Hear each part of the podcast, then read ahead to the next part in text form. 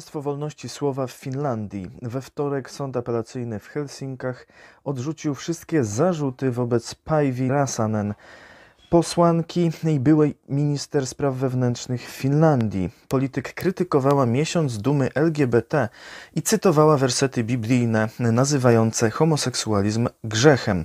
Została uniewinniona już w marcu zeszłego roku, jednak prokuratura złożyła apelację, twierdząc, że można cytować Biblię, ale interpretacja i opinia Päivi Räsänen na temat wersetów są przestępcze. Sąd jednak podtrzymał wyrok uniewinniający i stwierdził, że nie można tu ingerować w wolność słowa.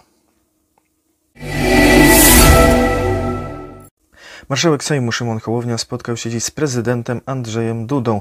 Relacjonował spotkanie na briefingu. Prezydent miał zapewnić, że nie będzie zwlekał z krokami w kwestii powołania rządu. Zatem rząd Tuska mógłby zacząć działać już około 12 grudnia. Politycy rozmawiali też o koordynacji działań marszałka i prezydenta w spotkaniach międzynarodowych oraz o prezydenckim projekcie ustawy o działaniach państwa w sytuacji zagrożenia.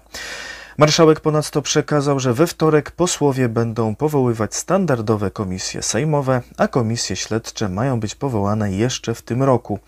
Wczoraj Hołownia wygłosił orędzie, w którym w zasadzie powtórzył to, co już wcześniej mówił w Sejmie, między innymi, że Sejm ma być bardziej otwarty na dziennikarzy.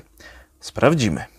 Pan prezydent Andrzej Duda powierzył Donaldowi Tuskowi, który jest przedstawicielem zwycięskiej koalicji, jest przedstawicielem ponad 11 milionów Polaków, którzy oddali głos na Koalicję Obywatelską, Trzecią Drogę i Lewicę, które podpisały umowę koalicyjną, panie prezydencie Andrzeju Duda, ponieważ pan w poniedziałek powierzyłeś misję tworzenia rządu Mateuszowi Morawieckiemu, podczas gdy już była podpisana w poniedziałek umowa koalicyjna. Czyli w tym momencie naplułeś pan w twarz ponad 11 milionom Polaków. No to teraz możesz pan tak obiecywać i zapewniać, że będą wszystkie terminy dotrzymane, ale miesiąc dałeś mafii Kaczyńskiego na to, żeby dalej kradła i zabezpieczała, można powiedzieć, swoje funkcjonowanie na najbliższe lata.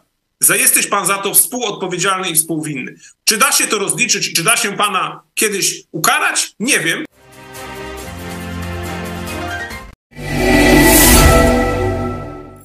PiS chce realizować programy wszystkich partii. Premier Mateusz Morawiecki dziś na konferencji prasowej powiedział, że buduje koalicję polskich spraw i zaprasza posłów z wszystkich formacji.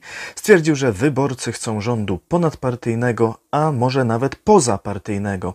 Przeanalizowaliśmy oferty konkurentów i stworzyliśmy dekalog polskich spraw. Te propozycje są spójne z programami i planami różnych ugrupowań w Sejmie.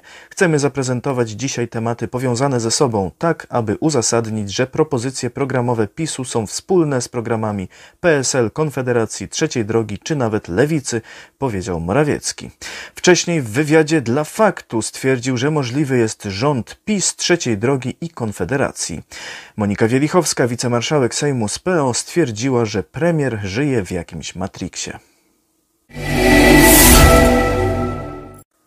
Prezydent USA Joe Biden spotkał się z prezydentem Chin Xi Jinpingiem w San Francisco. Ustalono, że USA zdejmą sankcje z chińskiego Instytutu Kryminalistyki Ministerstwa Bezpieczeństwa Publicznego, który jest podejrzewany o masową inwigilację m.in. Ujgurów. W zamian Chiny mają pomóc w walce z przemytem fentanylu z Chin do USA. Przywrócona ma być też szyfrowana łączność między dowództwami wojsk obu krajów, którą Pekin zerwał po wizycie Nancy Pelosi na Tajwanie. Co do Tajwanu, Xi Jinping zapewnił, że nie ma planów inwazji na wyspę. Joe Biden miał też otrzymać zapewnienie, że w roku wyborczym Chiny nie będą robić niespodzianek. No jak komunistyczny dyktator zapewnia, to na pewno można wierzyć.